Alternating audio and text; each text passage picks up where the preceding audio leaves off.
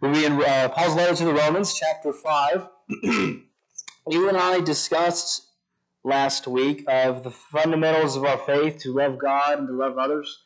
You and I are in the month of February, and I think it's a great opportunity to talk about love.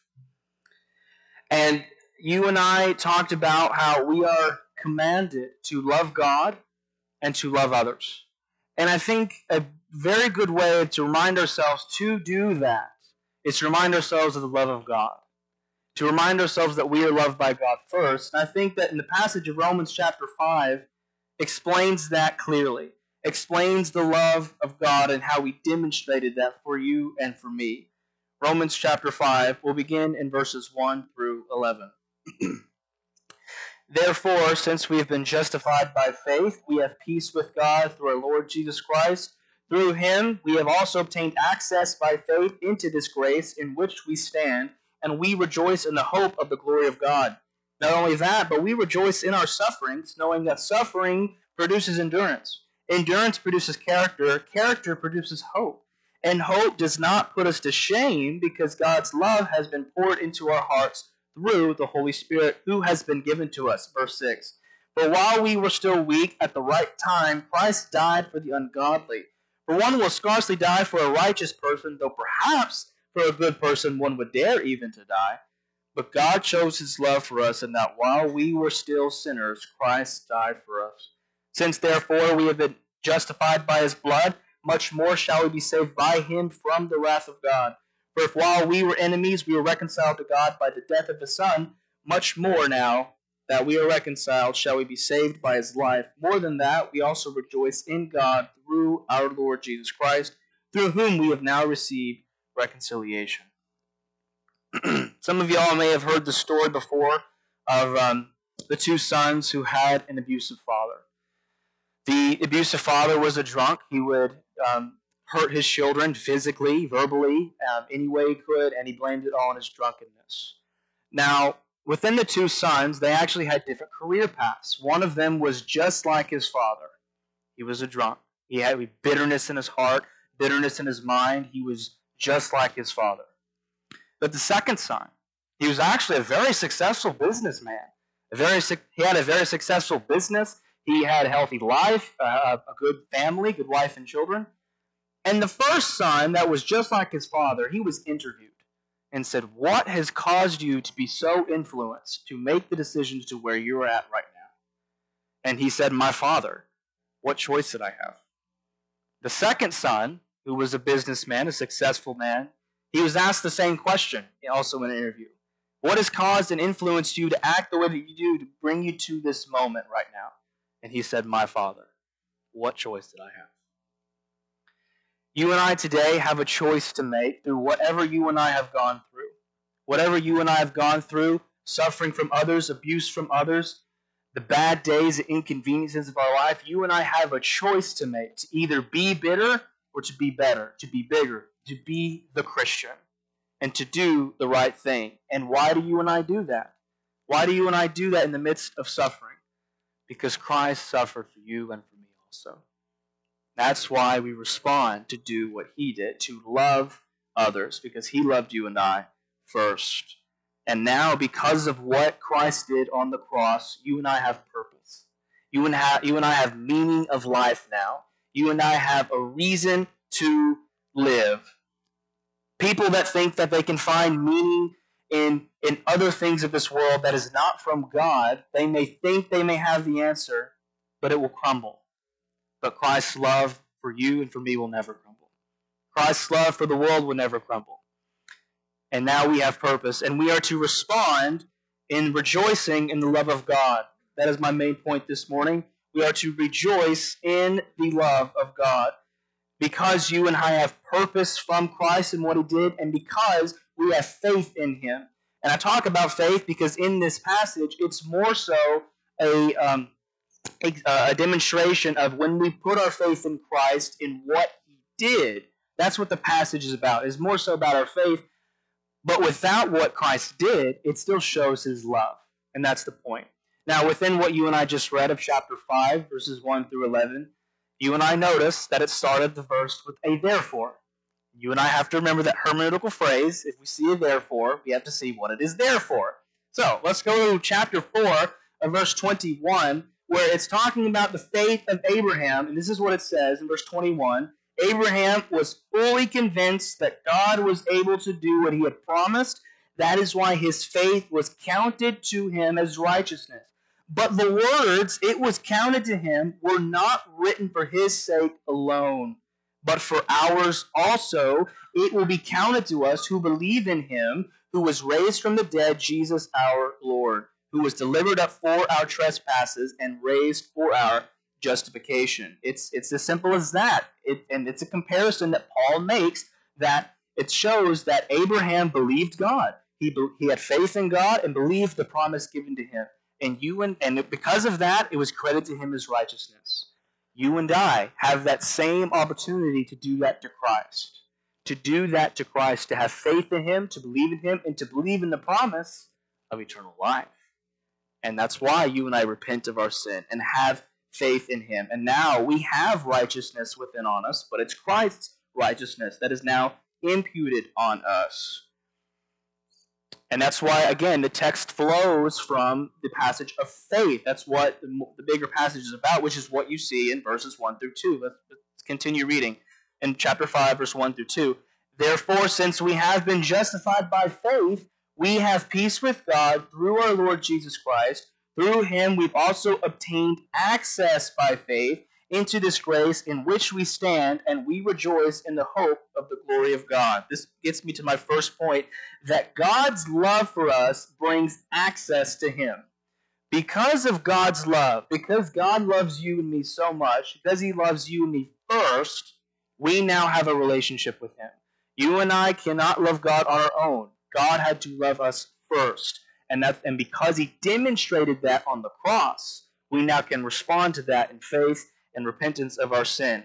Now I want to discuss about that word access. Some of your translations may say to obtain an introduction. That's a similar rendering to where you have obtained an introduction to have access. It's a similar rendering. Now, what I'm about to say is going to blow some of your minds right now. The word access in Greek is prosagoge. Watch this now.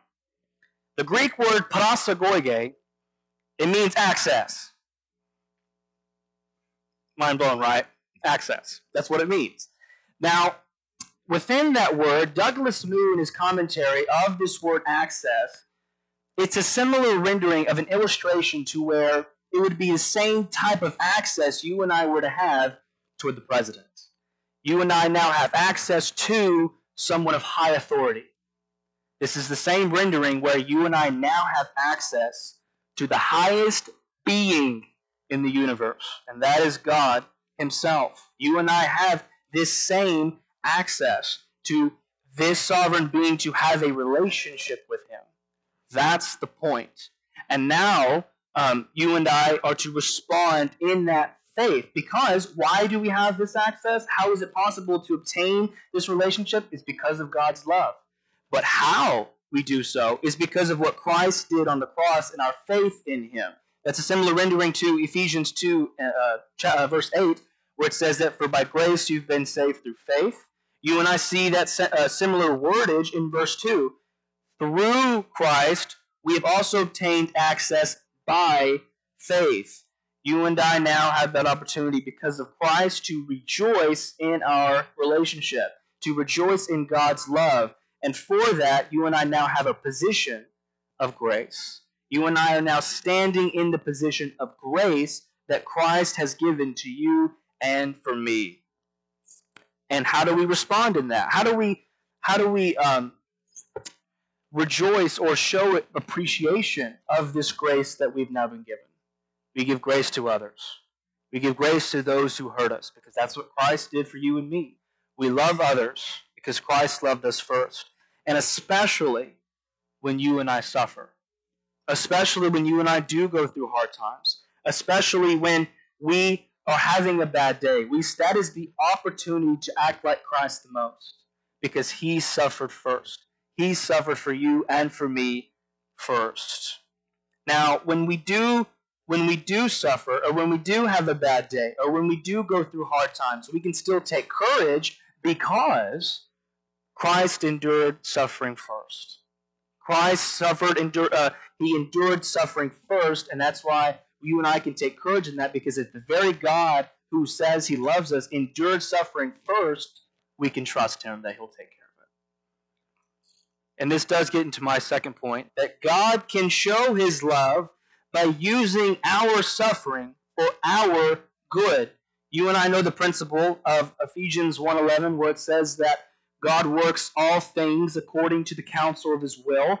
He is currently working all things. That that that verb is active. I am standing. Y'all are sitting. God is working currently in the present in our lives right now. He is working all things together according to the counsel of his will. And what is his will? It's good.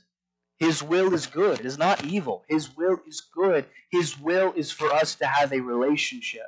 His will is for the world to repent and to come to him. And he's currently acting within that.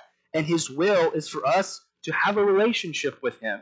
You and I, and for those of us that have the relationship with God, you and I can take courage in Christ because he's working within our lives and He is using anything and everything in our life now for us to become closer to Him. You and I know that from Romans 8 28, as it says, And we know that God causes all things to work together for good to those who love God, to those who are called according to His purpose. It's the same book that you and I are now in. Within God's will, God is actively using anything and everything for us to become closer to Him in whatever the case because he wants us to grow. If God's will is for us to have a relationship with him, what better way to give him glory than to act like him? What better way to give him glory than to represent his love and to love others? That does bring a question. How often have you and I been acting like him? How often do you and I act like him when things go wrong? Or when things cannot go right, things cannot come together, when days are piling and they're just getting worse, that's an opportunity to act like Him, to trust in Him, that He is in charge, He is in control, because He is. The text says that hardships, trials, and sufferings can be used, can be used for us to grow in Christ. You and I see that in verses 3 through 5, if you read with me. It says, Not only that, but we rejoice in our sufferings, knowing that suffering, suffering produces endurance, endurance produces character, character produces hope, and hope does not put us to shame because God's love has been poured into our hearts through the Holy Spirit, whom He has given to us. The text explains a process of when you and I endure hardship or suffering. There's suffering, which goes to endurance. This endurance, it goes to character and this character goes into hope. Hope into what? Hope in God.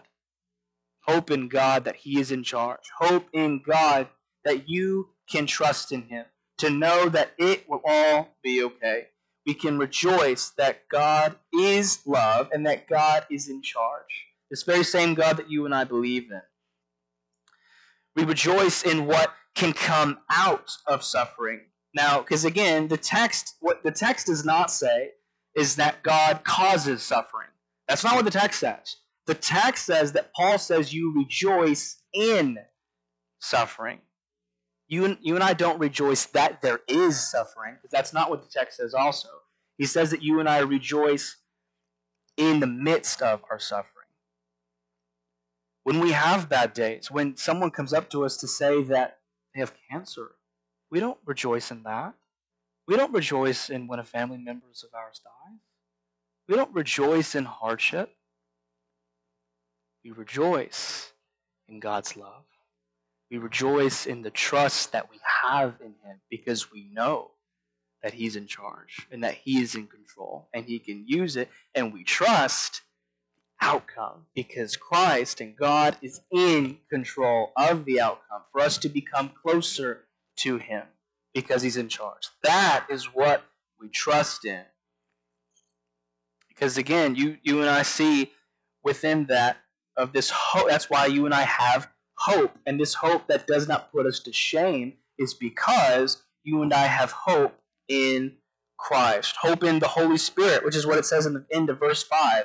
Hope does not put us to shame. What hope is this? It's the hope because God's love has been poured out into our hearts through the Holy Spirit who has been given to us. God Himself, who is in charge of this universe, He is within our hearts as we suffer. He is within our hearts when we go through hard times. He is in our hearts when you and I have not had a good day in a while. He is within our hearts. That what more reason to rejoice in God's love because he is love and he is within our hearts to love us and shows his love first. And this gets to my third point that God's love has no limits. There are no limitations to God's love. You and I, I want to show you um, or demonstrate to you how powerful God's love is. When you and I do suffer, or when you and I endure hardship, God is with you and me. When we go through hard times, God is with us. Even when God suffered on the cross, no one was there for him. When Christ died on the cross and as he was suffering, there was no one there for him. But even when he endured that suffering by himself, he still chooses to love you and me, to be with us when we suffer, because of his good, loving character. His love knows no bound. He does not have boundaries. His love has no limits. His love is powerful. And he demonstrated that by suffering on the cross, by suffering through what he endured so that you and I could live. You and I see that within verses 6 through 8. For while we were still weak, at the right time Christ died for the ungodly. For one will scarcely die for a righteous person, though perhaps for a good person one would even dare to die. But God shows his love for us, in that while we were still sinners, Christ die for us. There are no limitations to God's love. The text is, is clear with logic at this point, where you and I know it'll be very hard for us to die for someone that we respect. You and I may say we do, but you and I also know in our hearts that may not happen. It may be easier to die for someone we know, someone that you and I have a relationship with, and some of us in our hearts know that maybe the outcome in reality may not happen but how much bigger of God's love is expressed that he decided to experience death just so that you and I could live. God's love has no limits. He showed his love by enduring what he did because we were once enemies of God, but because of his love, we are no longer enemies. We are his friends. And you know, this reminds me, I am sick and tired of when this world says that they try to mock God in a sense where, oh, I'm if I'm loved by God, I can do whatever I want. Or um, uh, if if God loves, since God is love, God loves me for who I am. No, He doesn't. God loves you and me in spite of what we are. Because if God loved you and me for what we are, we wouldn't need justification. If God loved you and me for what we are, we wouldn't need sanctification. We wouldn't need salvation. Jesus wouldn't have come to die because he loves us for what we are, right? He loves us in spite of what we are. He loves us in spite that we're sinners. He loves us so much that he will change us. He loves us so much that we grow closer to him, to represent him. That is true love. He loves you and me so much to, ch- to change us because you and I were once an enemy of God, and now we are his friend. And you and I know that the wrath of God is still abiding on this world. If God loved the world for what it is, God's wrath wouldn't be abiding on it. If God loved for the world for what it is, he would let it continue to be what it is. And you and I both know that this world is getting worse and worse. And for those of us that think that that's not true, let me give you all a story there is a, uh, a school in California where there was a student who did not believe that they were male or female. They believed they were a cat. And this student would go to school walking on all four legs like this to school. When they would go to class, the student, the teacher would allow this, by the way, where the student would raise his hand to answer a question, and he wouldn't even answer in English. He would just say meow, meow, meow, meow, meow. He would actually believe that he's a cat. And oh my goodness, the, the students, other students, and I think even teachers, gave a petition for this cat to have its own litter box in the school. Because there were bathrooms for the men, there were bathrooms for the women, but there was no bathroom for the cat. This world is getting worse, y'all. But I, I, do say this, and I do bring this story up because I want to remind us. I want to have a, just a tad moment of humility because, just because you and I were also someone Christ died for, just as much as Christ died for that situation, to become better, to have a chance to repent of that of what that disaster was. You and I are no better than those people because Christ died for you and me the same. Christ died for the church just as much as he died for that situation. Church, I can't believe I'm about to say this, but if Christ died for you and me, Christ died for the cat. That was supposed to be humorous, but that's okay. anyway. But God does love you and me so much that He wants us to change. He loves us in spite of what we are. He loves us in spite of what we've done to ourselves because of sin. He loves us so much that we no longer sin. That's he wants us to change. And you and I can rejoice in him and rejoice in God's love. This gets to my fourth point that you and I now can rejoice in our justified reconciliation. God's love calls us to rejoice in our justified reconciliation. You and I now have a relationship with God because of what he did on the cross. We now have reconciliation. There is no there is no war because we are now on God's side. God has redeemed us to become on his side. You and I see that within verses 9 through 11 as it states, since therefore we have now been justified by his blood, much more shall we be saved by him from the wrath of God. For while we were enemies, we were reconciled to God by the death of his Son. Much more now that we are reconciled, shall we be saved by his life. More than that, we also rejoice in God through our Lord Jesus Christ, in whom we now receive reconciliation. Because of God's love, we were once an enemy, and now we are his friend. You and I had, we used to have the wrath of God abiding on us, but it doesn't anymore because Christ took that on himself so that we would not have that punishment. And he did that for those in the future to come to Christ. He did that for the world to respond in repentance and faith. He did that for his enemies. You and I were once an enemy of God. You and I see that within verse 10 as it states, For if while we were enemies, we were reconciled to God by the death of his Son, much more now that we are reconciled, shall we be saved by his life. Again, God demonstrated his love by dying, experiencing death, so that we could live.